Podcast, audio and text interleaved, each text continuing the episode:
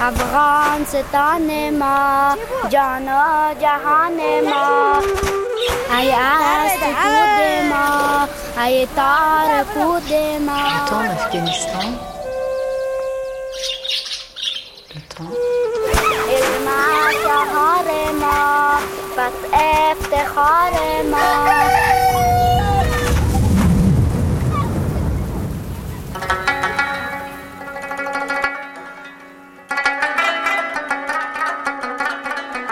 Shina Mandagan et Aziz, salam. Bonjour à tous. Aujourd'hui, comme chaque jour de cette semaine, nous vous invitons sur France Culture pour une grande traversée dans un pays de mythes et de rêves pour les uns, celui de cauchemars et de violences pour les autres. Afghanistan. Avranistan. Non, Farahdnistan. Auraient-nous dit les Afghans ce qui signifie dans leur langue « terre de cris et de plaintes ». Afghanistan, Avranistan, comment définir ce pays ? Les vestiges des grandes civilisations ou les ruines de la barbarie humaine ? Comment dire ce qu'était cette terre poétique jadis, il n'y a pas longtemps ? Pourquoi est-elle devenue un champ prosaïque en l'espace de 30 ans ? Peut-on vivre sa vie sur cette terre ou faut-il fuir ailleurs ? Aujourd'hui, à travers des archives, nous suivons les Afghans dans leur errance depuis 30 ans. Ensuite, à 10h, notre débat portera sur l'exil. En effet, un réfugié politique sur 5 dans le monde est un Afghan. Qui sont ces exilés afghans et comment sont-ils accueillis ? Comment expliquer cet exil ? En troisième partie de matinée, à 11h, le documentaire de l'exil au retour chez soi vous entraînera de Paris à Kaboul à la recherche de ceux qui sont retournés dans le pays et de ceux qui rêvent de partir. Tout de suite, le documentaire d'archives où, comment depuis le début de la guerre afghano-soviétique, les Afghans sont en errance entre le Pakistan, l'Iran, Sangatte, Calais, Paris-Gare de l'Est. Afghanistan, Avranistan, une route de soi.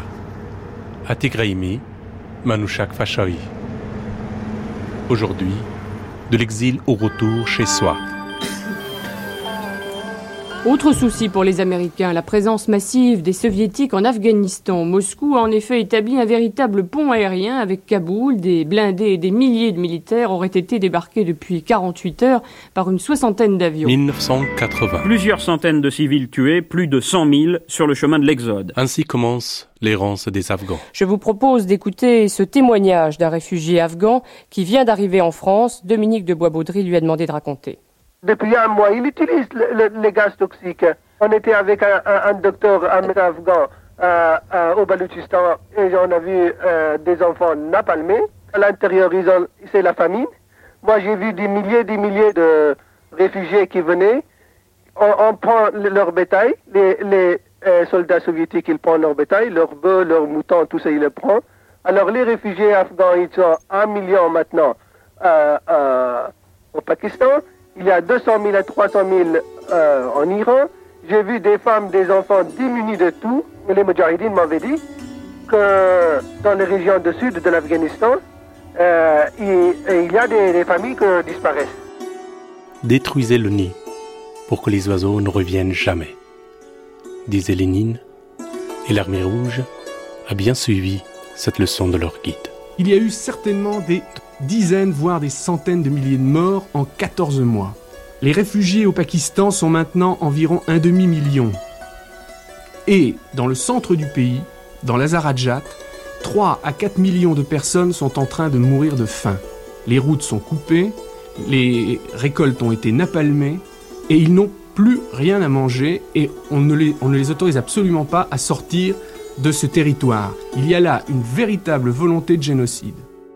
Mon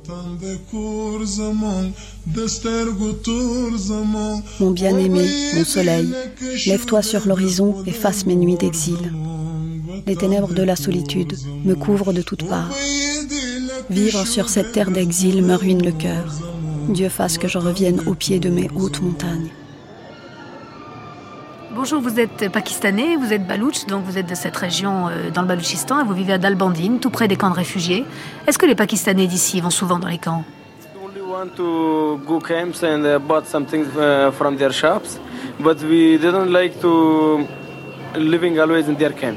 Oui, nous allons dans les camps pour acheter des choses dans leurs boutiques, mais ils n'aiment pas trop nous voir ici. Ils ne veulent pas non plus vivre toujours dans leurs camps. On dit que les résistants sont armés dans les camps. Ils ont, pour la plupart, enfin, tous ceux qui passent dans les camps portent des Kalachnikov. Oui, mais ce n'est pas un problème pour nous. On ne s'occupe pas des Kalachnikov. Parce que les résistants qui viennent, nous ne discutons pas avec eux. Ils arrivent au bazar dans leur voiture, ils vont voir leur chef. Ils ne parlent pas avec nous. Donc c'est pas un problème pour nous. Grand angle. Les réfugiés afghans au Pakistan. Novembre 1988. Dominique Rousset. L'arrivée des réfugiés afghans a incontestablement modifié la vie économique à Dalbandine et dans sa région. La vitalité de leur bazar à l'intérieur même des camps en témoigne. Les commentaires d'un Irano-Pakistanais, Nawab, assisté de Michel Côté. Since 8 years, refugees are came from Iran. Before there was no refugees. Since 8 years. Auparavant, il n'y avait pas de réfugiés, mais depuis 8 ans, des réfugiés sont arrivés. Il n'y a pas eu de réaction négative parce que, d'une part, eux sont musulmans, les réfugiés sont musulmans, donc il y a eu une acceptation. Par contre, il y a quelques années, ils ont à peu près 4-5 ans, à cause que les réfugiés faisaient du trafic, des mauvaises affaires. Il y a eu des risques et puis des tueries qui ont été effectuées. Nawab, je crois qu'il y a en plus du commerce qui a été établi ici à Dalbandine, du fait de la présence des réfugiés, il y a aussi des échanges très fréquents par la frontière. Elle semble assez perméable et les gens entrent et sortent assez facilement dans cette région. Bon,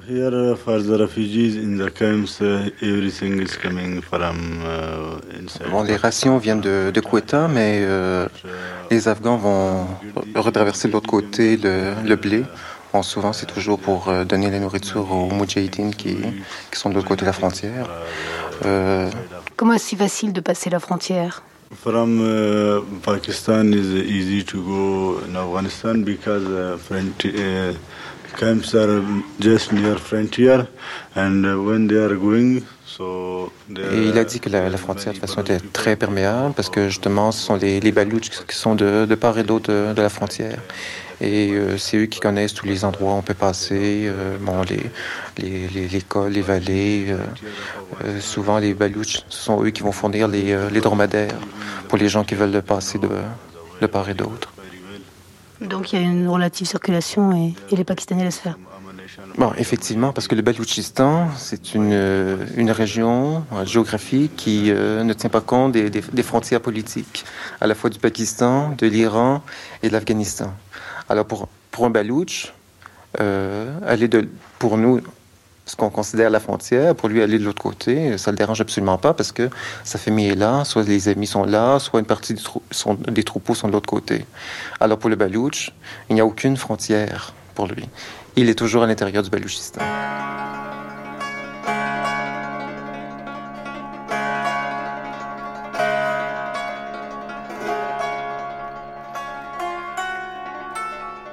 Au mois d'octobre dernier, alors que nous étions sur place, environ 2000 réfugiés afghans, non pas des Baloutches cette fois, mais des nomades Pashtuns, ont passé la frontière iranienne pour rejoindre les camps au Pakistan. Un fait sans précédent depuis le début de la guerre. L'Iran, il faut le rappeler, abrite 2 millions de réfugiés afghans. Ils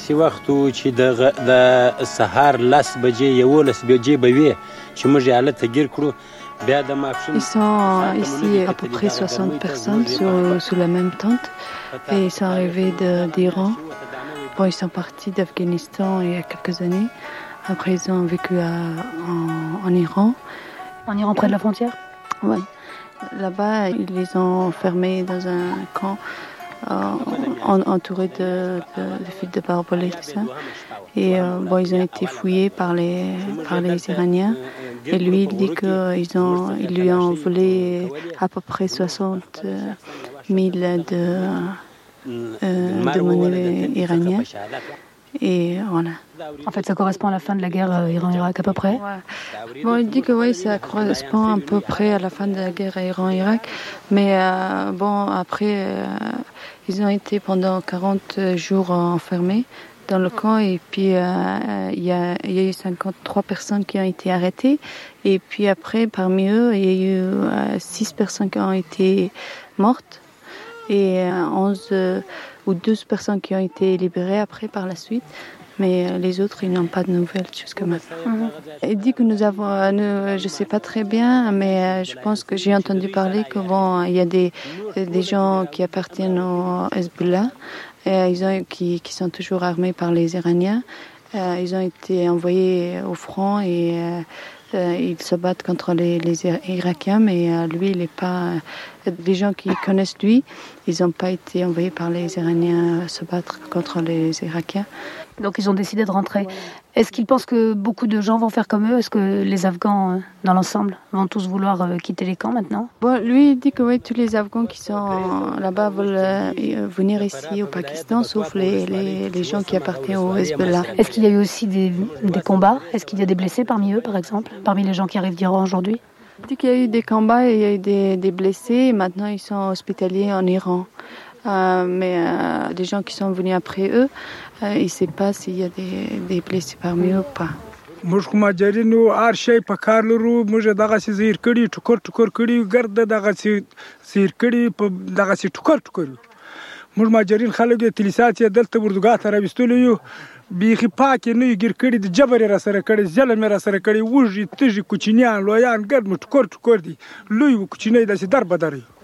Dès que nous sommes arrivés ici, nous sommes très très fatigués et nous avons souffert beaucoup. Alors il faut nous aider parce que nous avons des enfants aussi qui ont faim, qui ont soif, qui ont besoin de nourriture, de vêtements. Et nous sommes très très fatigués. L'arrivée de ces nouveaux réfugiés, qui, il faut le préciser, n'ont pas été reconduits à la frontière par les Iraniens, mais sont partis d'eux-mêmes, embarrasse le gouvernement pakistanais, qui juge sa capacité d'accueil atteinte et ne souhaite pas voir s'élargir cette brèche. Le Haut Commissariat aux réfugiés n'a pas non plus enregistré ces arrivants, qui disposent déjà de cartes de réfugiés en Iran. C'est le printemps. Ici, les feuilles poussent aux branches. Mais dans mon pays, les arbres ont perdu leurs ramures sous la grêle des balles ennemies. Mes amis, lequel des deux choisir ? Dieu et exil sont arrivés ensemble chez moi. Dans tous les camps de réfugiés afghans, l'influence des partis politiques, au nombre de 7, dont la base, on le sait, se trouve à Peshawar, est tout à fait évidente. Nous avons pu rencontrer le représentant du parti Harakat, parti populaire, paysan, très important dans la région du Baloutchistan, donc auprès des réfugiés afghans du Baloutchistan. Sa réponse sur l'arrivée de ces nouveaux réfugiés. Nous avons pu réunir de la farine pour eux dans les camps. Ils n'ont rien, ils ont besoin de tout. Nous nous sommes entendus entre les 7 partis politiques et j'étais nommé responsable du programme de distribution de nourriture et de vêtements. Nous avons aussitôt commencé la distribution. De toute façon, nous aiderons toujours les réfugiés qui viennent d'Iran, même s'il en vient beaucoup d'autres, comme nous aidons ceux qui viennent de l'intérieur, de chez nous, vers le Pakistan. Il y a donc 7 partis politiques afghans actuellement qui travaillent dans la résistance et qui s'organisent depuis Peshawar et dans tout le Pakistan. Comment travaillez-vous ensemble dans les camps de réfugiés ? Nous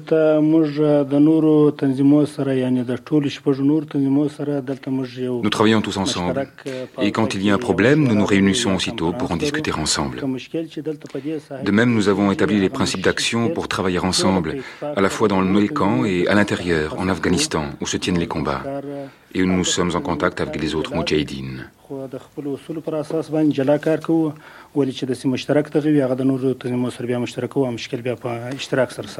y a ici en fait les mêmes accords entre les partis politiques qu'à Peshawar, où se tient le commandement. Et j'espère que dans l'avenir, nous parviendrons à la même coopération, aux mêmes accords. Est-ce que vous entraînez également les moudjahidines dans les camps ? Je veux dire, est-ce que vous avez prévu également cela dans les camps au Pakistan, puisque nous sommes tout près de la frontière afghane ? Non,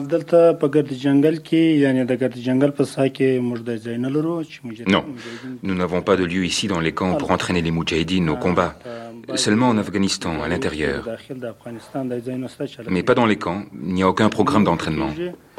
Les moudjahidines viennent ici régulièrement, ils nous font passer des rapports sur l'état des combats. Je les transmets ensuite à notre bureau régional de Quetta, puis à Peshawar.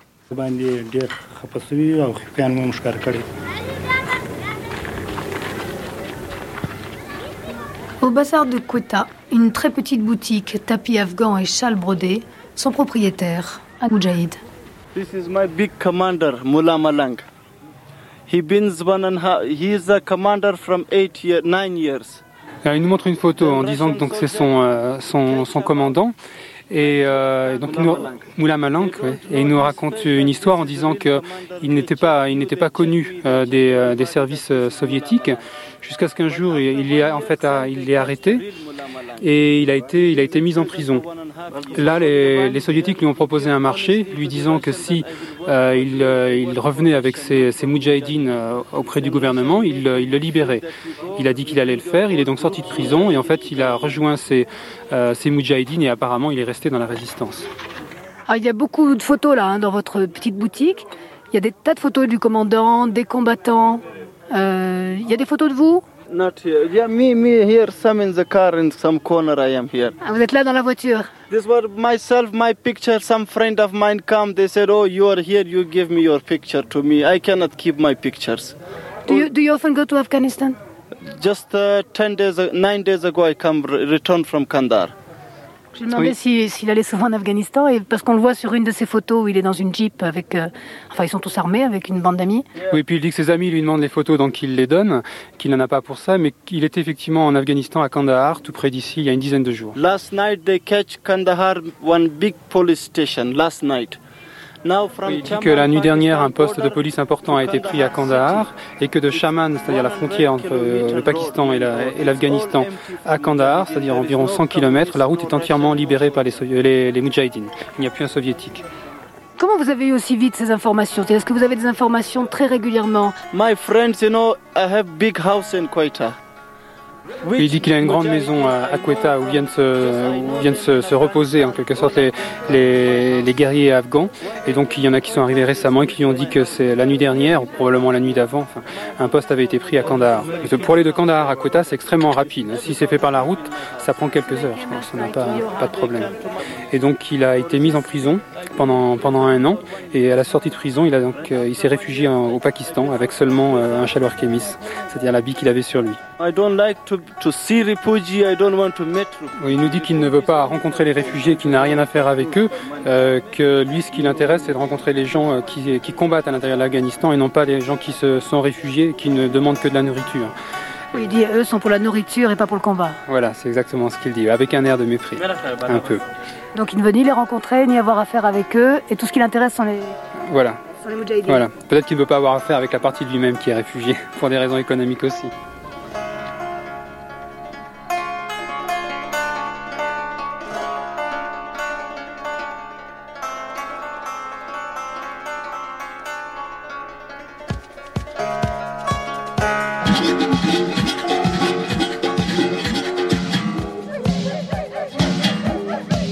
Passerelle, spécial Afghanistan, avril 1988.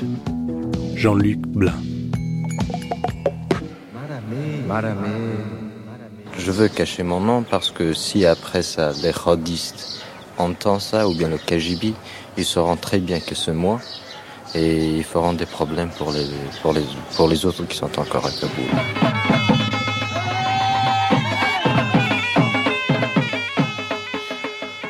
Khad, c'est le KGB afghan. Le KGB, Kaboul, tout ça, c'est l'Afghanistan occupé.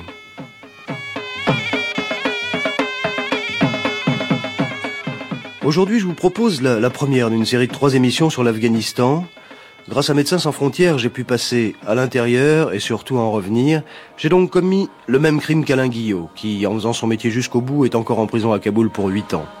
Alors, ayant la chance de pouvoir parler aujourd'hui, permettez-moi de lui dédier cette série d'émissions.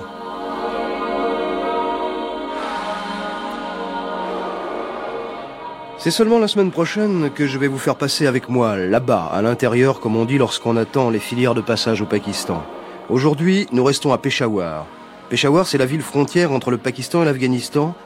Et si la frontière est perméable pour les réfugiés afghans, ils sont quasiment 3 millions que le Pakistan a accueillis dans les camps, elle est aussi perméable pour les faux réfugiés, comme les agents du Khad, le KGB afghan, qui n'a pas hésité parfois à liquider sur le territoire pakistanais des gens gênants pour eux. Alors c'est pourquoi aujourd'hui nous sommes en planque, quelque part à Peshawar. Parce que celui que vous avez entendu, qui ne voulait pas dire son nom et qui va nous faire passer la passerelle vers l'horreur des prisons de Kaboul, craint pour sa vie. Il sait beaucoup trop de choses et son témoignage risque de gêner beaucoup trop de gens. Et je vous livre ce témoignage brut, comme je l'ai reçu, avec ses silences et ses hésitations. Alors étant obligé de brouiller les cartes pour qu'on ne puisse pas le reconnaître, je peux pas vous raconter son passé, mais sachez seulement que même si son français est parfait, il faisait partie des couches les plus pauvres de la population afghane, alors ne l'imaginez pas en intellectuel nanti. Il a 26 ans, et comme tous les Afghans, son visage est mangé par une grosse barbe noire en broussailles. Et ce qui m'a surtout frappé, ce sont ses yeux. Ses yeux qui parfois quittent les vôtres, comme pour se plonger un long moment dans des sortes d'abîmes. Sans doute les abîmes de ses souvenirs et de l'horreur. Il a voulu qu'on sache ce qui se passe, alors écoutez.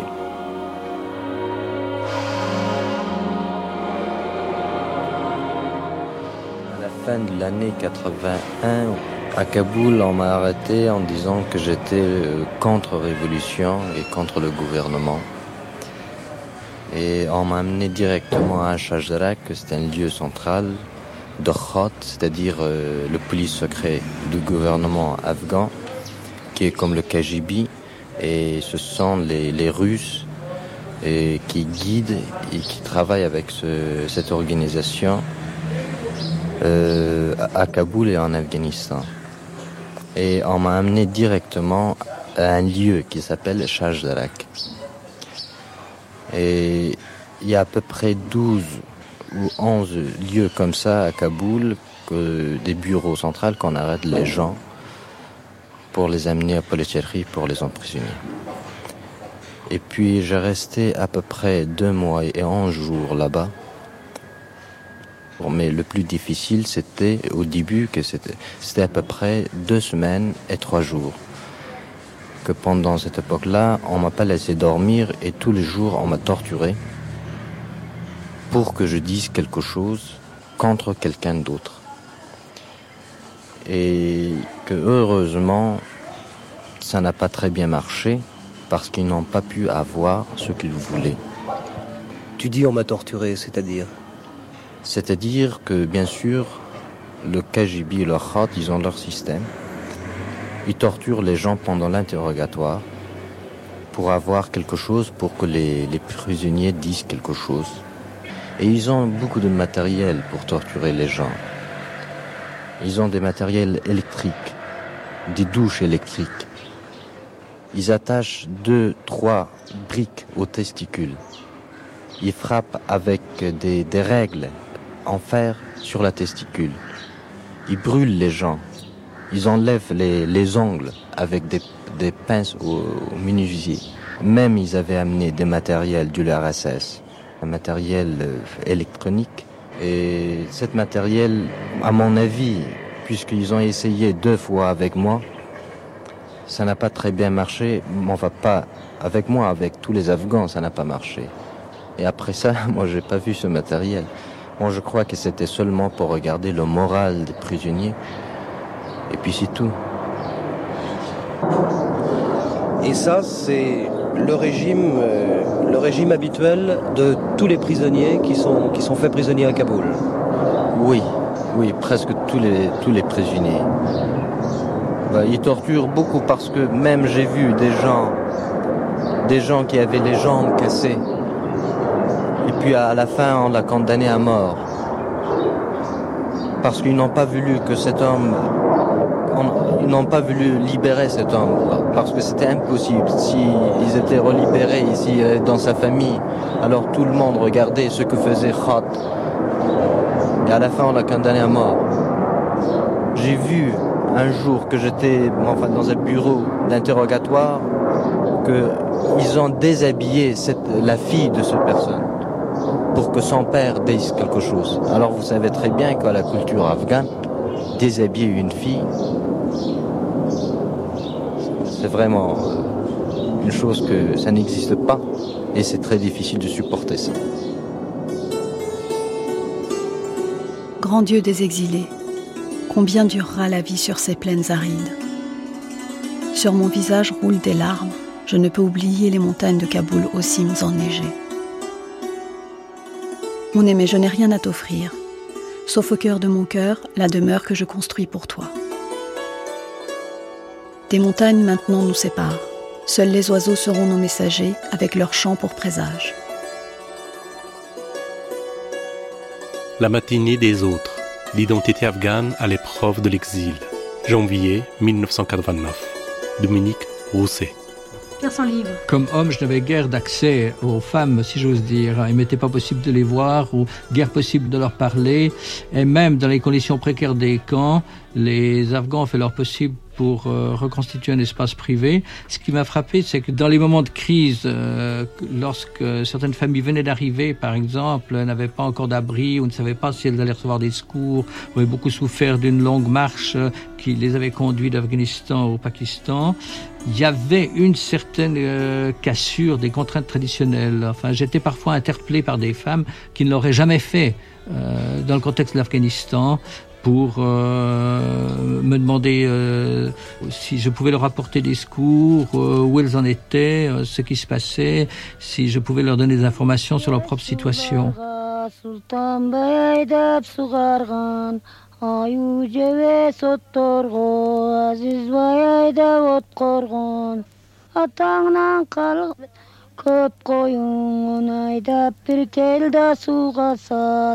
Ce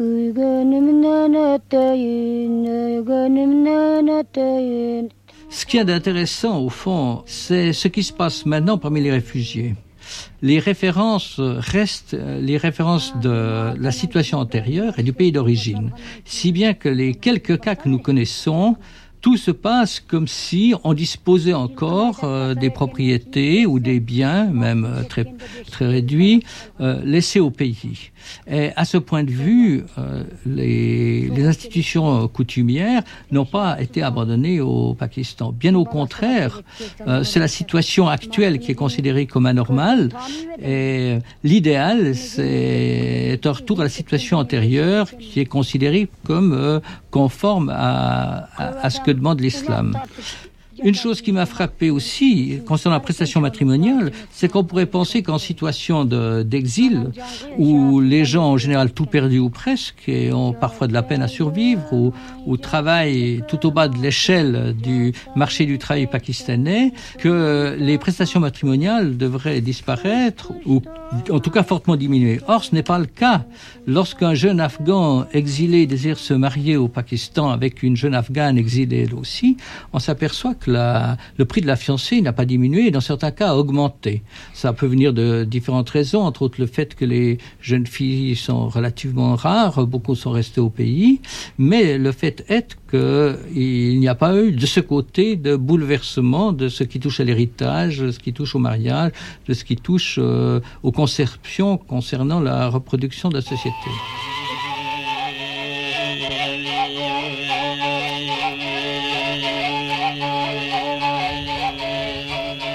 Quand on est arrivé, c'était la grande mode, les Afghans retournent, il faut vite savoir ce qu'ils vont faire, quand ils partent et tout. Donc on a essayé de se renseigner et on discutait avec eux si ils comptaient partir.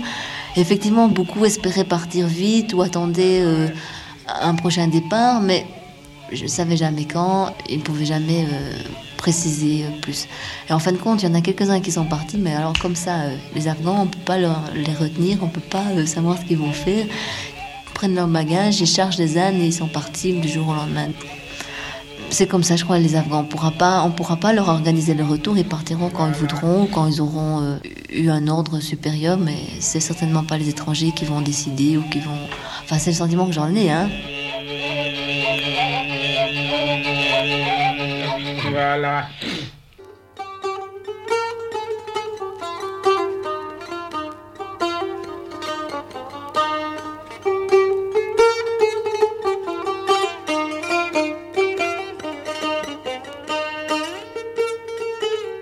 Ils ont au Pakistan une sorte de discours mythique sur l'Afghanistan. Et ce que l'on peut craindre, c'est que lorsqu'ils vont rentrer, ils verront que cet Afghanistan qu'ils ont embelli dans leur discours et même dans ce qu'ils ont transmis à leurs enfants, cet Afghanistan, au fond, n'existe pas et n'a peut-être probablement jamais existé. De sorte que là, il pourrait éventuellement y avoir une déception. Par ailleurs, les Afghans sont entrés au cours de ces 10 ans en contact avec un monde tout à fait différent, un monde nouveau, un monde étranger. Et ça, évidemment, ils vont aussi en rapporter quelque chose. Et il y a peut-être encore un troisième point, c'est que l'Afghanistan fait l'objet de nombreux commentaires par l'intermédiaire des médias et que les Afghans au Pakistan ou ailleurs, en Afghanistan, voire en Iran, écoutent la radio et se rendent bien compte que ce soit par l'intermédiaire de Radio Pékin, Radio Islamabad, Radio Tashkent, Radio la BBC, etc. On parle de l'Afghanistan à peu près tous les jours. Donc ils ont pris conscience également de ce qu'il représente dans le jeu des nations et en tant que quantité.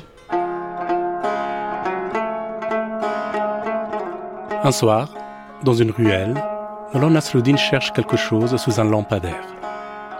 Un passant s'en approche et lui demande « Mollah Saheb, as-tu perdu quelque chose ?»« Oui, » répond Mollah, « j'ai perdu les clés de ma maison. » Le passant se met à chercher, lui aussi. Quelques instants plus tard, il demande « Es-tu certain de les avoir perdues ici ?» Molana Soudine répond, très serein, « Non, je les ai perdues là-bas. » Et il lui montre du doigt un endroit plongé dans le noir. Le passant, complètement dérouté, « Mais alors, pourquoi les cherches-tu ici ?» Molana Soudine répond, toujours aussi serein, « Frère, tu vois bien que là-bas, il n'y a pas de lumière. » Cette belle histoire reflète le destin de tous les exilés. Leur pays a sombré dans l'obscurité et les clés symbolisent l'identité et la liberté perdue. Aussi, le quittent-ils en espérant retrouver cette identité et cette liberté ailleurs. Mais ils ne les retrouveront jamais. Et dans leur nouveau pays de lumière, il ne leur reste qu'à se réfugier dans l'imaginaire.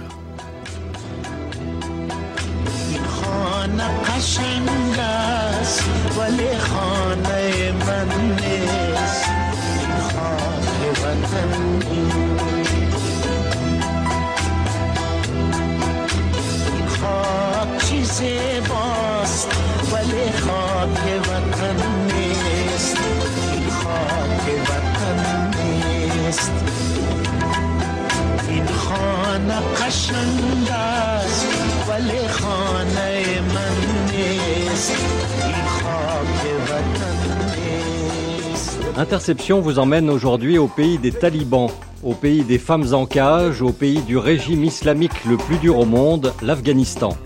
Cela fait plus de 20 ans que les Afghans vivent dans le malheur, ils se sont battus contre l'invasion soviétique et depuis 1996, ils subissent la dictature obscurantiste des fous de Dieu, les talibans, ces intégristes religieux soutenus par le Pakistan qui bafouent les droits de l'homme les plus élémentaires sans que la communauté internationale ne s'en indigne au point de faire quelque chose. En tout cas, le régime des talibans semble là pour longtemps. C'est ce qui explique en partie que certains réfugiés aient décidé de rentrer dans leur pays. 400 000 selon le HCR qui supervise ces retours sur près de 3 millions d'Afghans qui vivent à l'étranger. Voici le reportage de Claude Brouillot. De l'Iran à l'Afghanistan, il a suivi ces réfugiés qui retournent plus ou moins volontairement au pays des femmes en cage.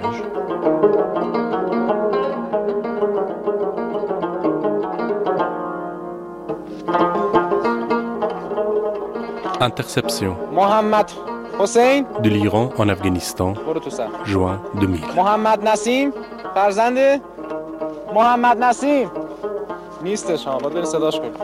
Mohammad Nabi. Au-dessus des montagnes qui marquent la frontière entre l'Iran et le Turkménistan, le soleil se lève très vite sur le camp de Shahar Chesmeh. Il est 5 heures du matin dans ce point de regroupement des réfugiés afghans et c'est déjà l'heure de l'appel pour 350 personnes, essentiellement des hommes, venus recevoir du HCR 5 litres d'eau, 50 kilos de farine et $40 avant de se rendre à la première prière du jour. Shahar Chesmeh, c'est 3 hangars de pierre jaune où les Afghans viennent passer leur dernière nuit en Iran avant le retour en Afghanistan, le retour au pays du grand chaos, le retour au pays des talibans.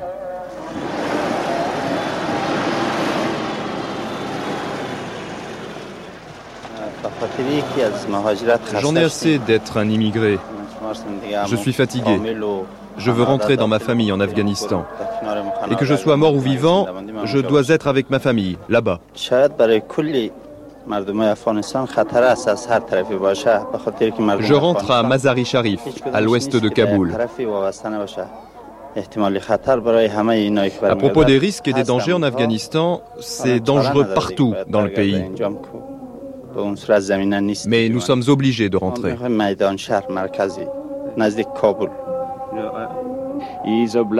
Il est obligé ou il a choisi de rentrer? Vous connaissez les réactions ici. Nous sommes sans papier ici. Et comme nous n'avons pas de papier, on peut dire qu'on est presque obligé. On peut dire presque.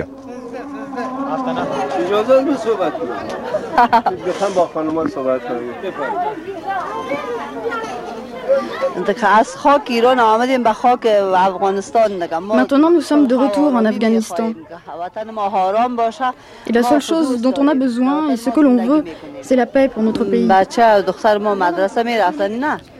On a besoin et on demande au HCR de nous apporter la paix. En Iran, bien sûr, on avait des difficultés parce qu'on ne nous délivrait pas de carte de résident permanent.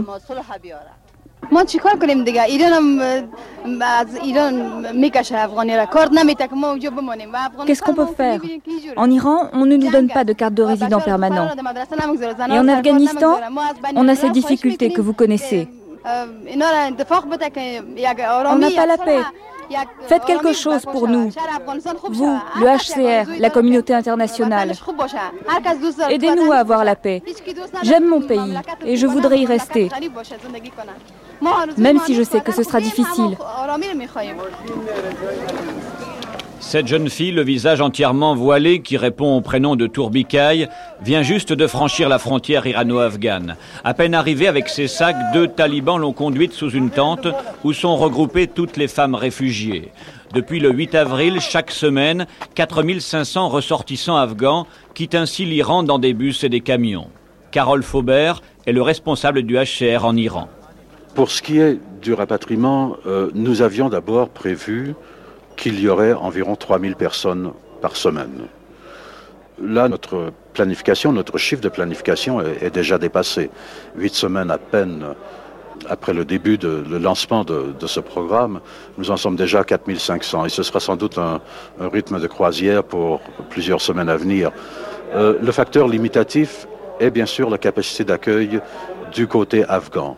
Et là, c'est évidemment un élément essentiel pour nous. Nous ne voulons pas faire de dumping de candidats au rapatriement. Nous voulons nous assurer que les capacités d'accueil sont en place, que les gens retournent dans des régions où les conditions sont appropriées, tant du niveau sécurité que du niveau matériel, dans la mesure où nous pouvons assurer ceci en Afghanistan.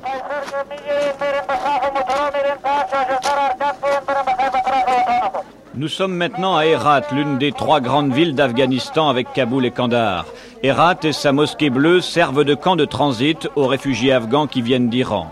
Le maître des lieux s'appelle Sayed Mohammad, un chef taliban qui supervise l'arrivée de tous les convois. Sayed Mohammad fait partie de la 2e génération de talibans, celle des aventuriers. Il porte une longue barbe noire et dit qu'il a perdu un œil en 84 en se battant contre les Russes. Religieux, partisan du port de la burqa, cette prison de tissu bleu qui transforme les femmes afghanes en objets mouvants dans les rues, Sayed Mohammad n'est pourtant pas fermé à tout ce qui vient de l'étranger, peut-être par simple calcul.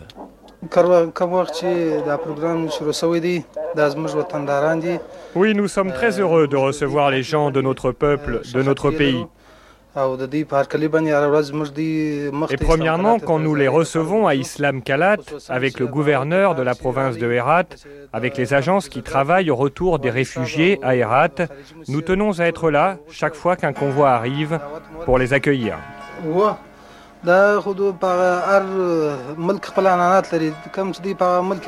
Actuellement, les 2 pays sont des pays musulmans, mais il y a quelques petites différences basées sur les traditions. Le port de la burqa est notre tradition afghane. Quand les réfugiés afghans reviennent dans leur pays, ils doivent suivre les traditions locales.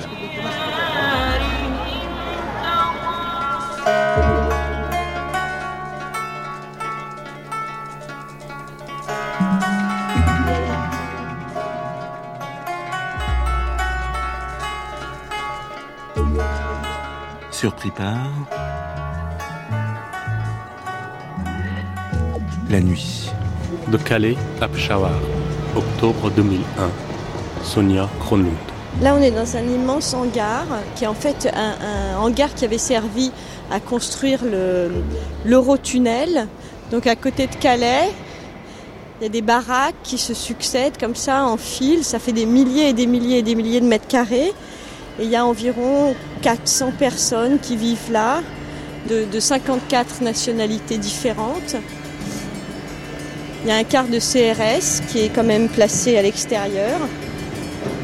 Et dès qu'on sort comme ça du hangar, on voit en fait les bateaux qui partent vers l'Angleterre. On peut apercevoir les bateaux qui partent vers l'Angleterre.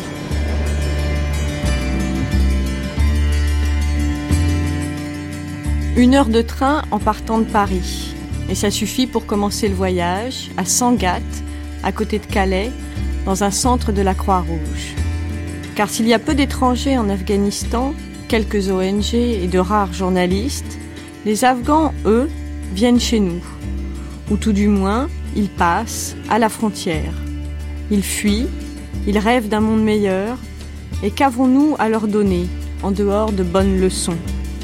Première étape du voyage, donc, première frontière, les Afghans chez nous. Pourquoi sont-ils partis ? Qu'avons-nous à leur offrir ?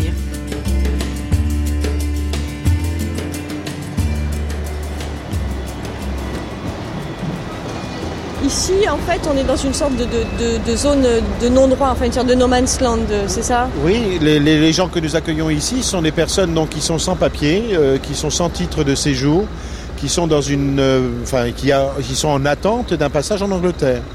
Donc, nous leur demandons pas leurs papiers puisqu'ils en ont pas, ils nous les présentent pas. Et donc, ils viennent ici passer, je dirais, quelques jours, voire une ou deux semaines, en attendant la possibilité de traverser. Et tout ça, je dirais, dans une organisation un peu parallèle, puisqu'en fait, ce n'est pas très officiel. Hein, donc, voilà. C'est une sorte de zone frontière. C'est une zone frontière, un no man's land, comme je le dis, à savoir que ils sont là. C'est un centre d'accueil d'urgence humanitaire qui est là pour accueillir les personnes en attente d'un autre, je dirais, d'un autre statut, c'est-à-dire celui qu'ils espèrent pouvoir obtenir en Angleterre.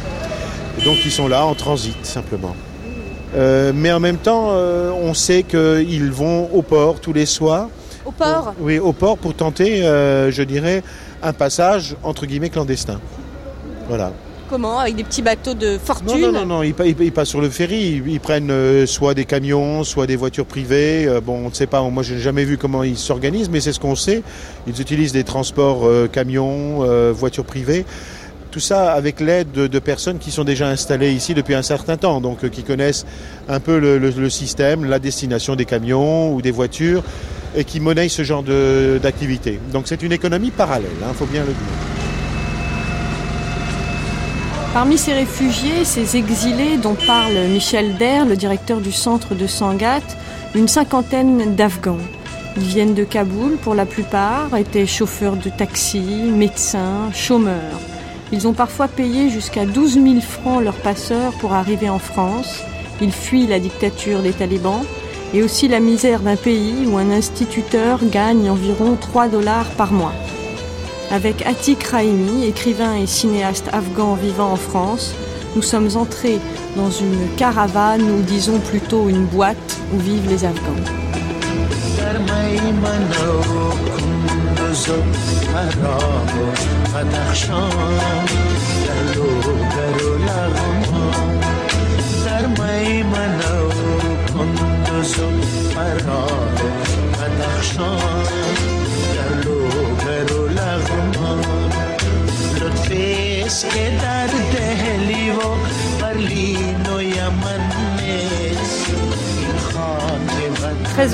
vous êtes bien sur France Culture et c'est le moment de retrouver les pieds sur terre pour la suite de notre semaine migration de Sangatte au pont de Paris. Aujourd'hui, 200 Afghans autour du canal.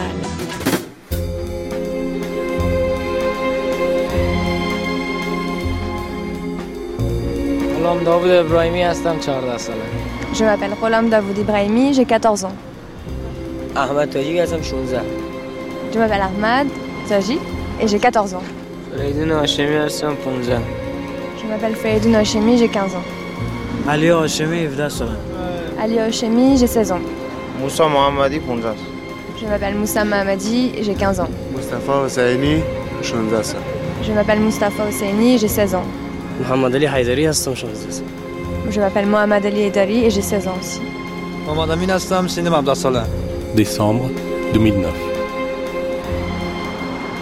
On est place du colonel Fabien, il est 7h. Il fait froid, il fait nuit. Bonjour les enfants. Salam Bacha. Salam. Ça va bien, Roby? Qu'est-ce que vous faites ici, toi, tu peux me dire? On attend pour qu'ils nous emmènent dans un centre.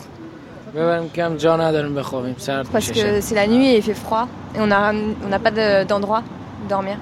Il y a un des garçons qui a un masque. Il est avec vous? Oui, il est avec nous. Bonjour. Il a un rhume, il s'est enrhumé. Et pourquoi tu mets un masque? Parce qu'il est malade. On m'a dit que je devais le porter pendant 7 jours. Ici, on est à peu près 30-40 personnes.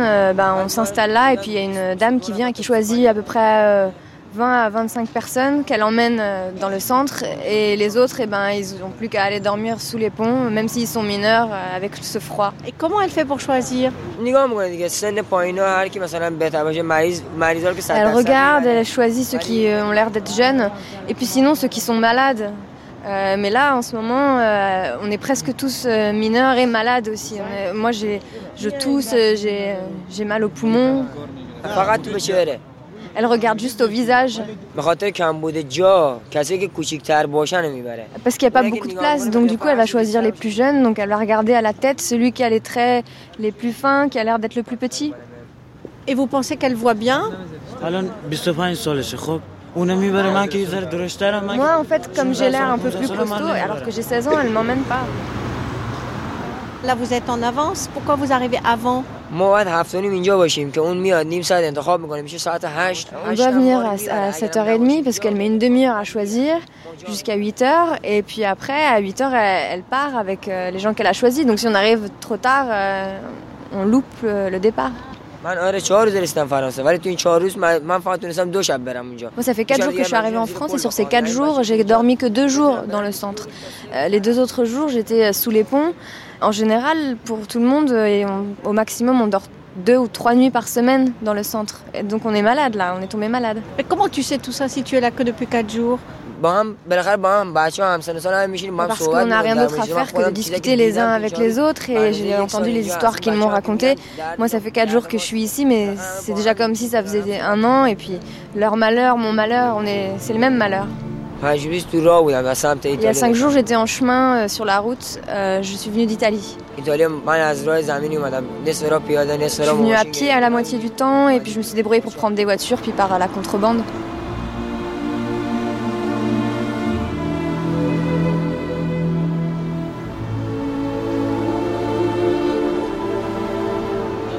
Tu es le plus petit? Oui, c'est le plus petit. Comment tu t'appelles? Aben. Aben? Et quel âge tu as? 10 ans. Je veux aller à Londres. Mais tu as 10 ans? Tu es trop petit pour être dans la rue dans un autre pays. Dis-moi, qu'est-ce que tu veux que je fasse d'autre? C'est mon destin, je suis ici. Tu as l'impression d'être un enfant ou un grand garçon?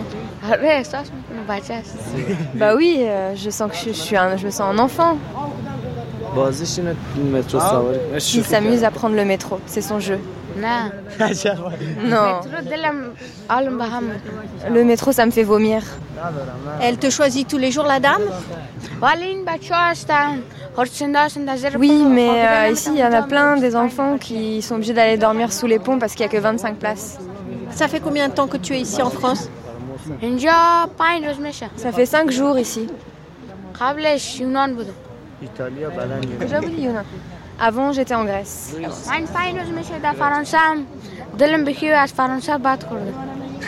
fait 5 jours que je suis en France et j'en ai déjà marre de la France.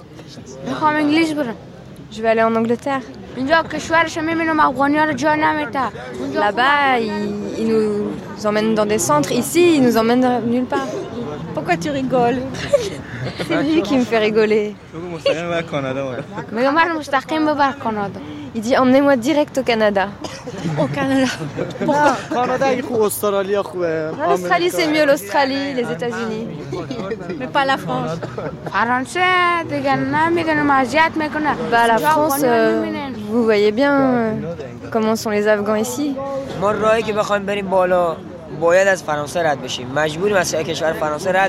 est tous obligés de passer par ici, par la France, pour aller vers là-haut. Et ici, on s'occupe pas bien de nous. On nous amène un peu dans des centres. Mais ici, il n'y a pas les moyens pour nous. Moi, je veux aller soit en Norvège, soit en Suède, parce que ceux qui sont allés là-bas disent qu'ils s'occupent bien des immigrés.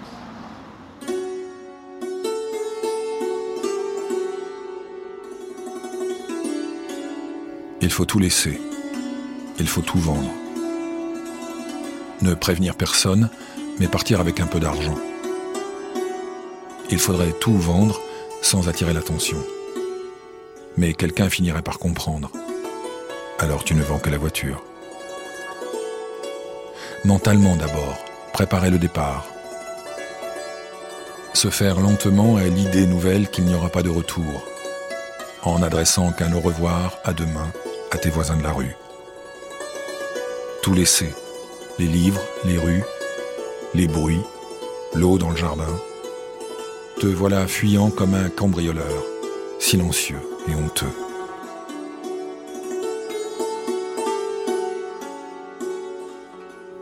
À Kaboul, seuls 3 amis proches sont avertis de ton départ et t'aident à l'accomplir. Ils t'envient, te suivront, dit-il, et te donnent des messages à transmettre à Peshawar. Au bureau, ils diront que sans doute tu es malade, puis constateront comme les autres que ta place reste vide. Tant de places restent vides maintenant. Certains suivront, d'autres resteront. À cause des enfants, à cause de la peur, ou parce que cela s'arrangera, pense-t-il. Il est 7h ce matin. Tu as fermé la maison d'un seul tour de clé et tu te retrouves dehors avant le lever du jour. Car tu redoutes la ruelle où tu passes depuis 18 ans et même l'avenue à laquelle elle conduit. Tu connais chaque voisin, chaque commerçant et chacun te connaît. Tous sont d'ailleurs dignes de confiance. Mais c'est toi qui n'as plus confiance. Jean-Christophe Victor.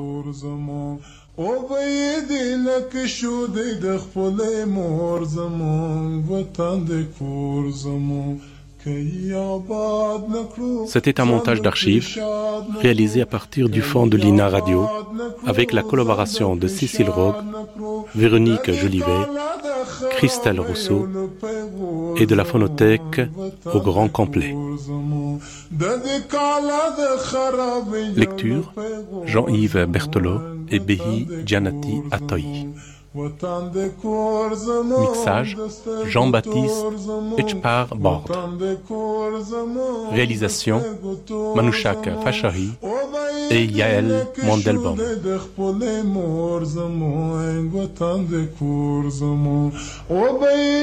Dans quelques instants, notre table ronde sur l'exil.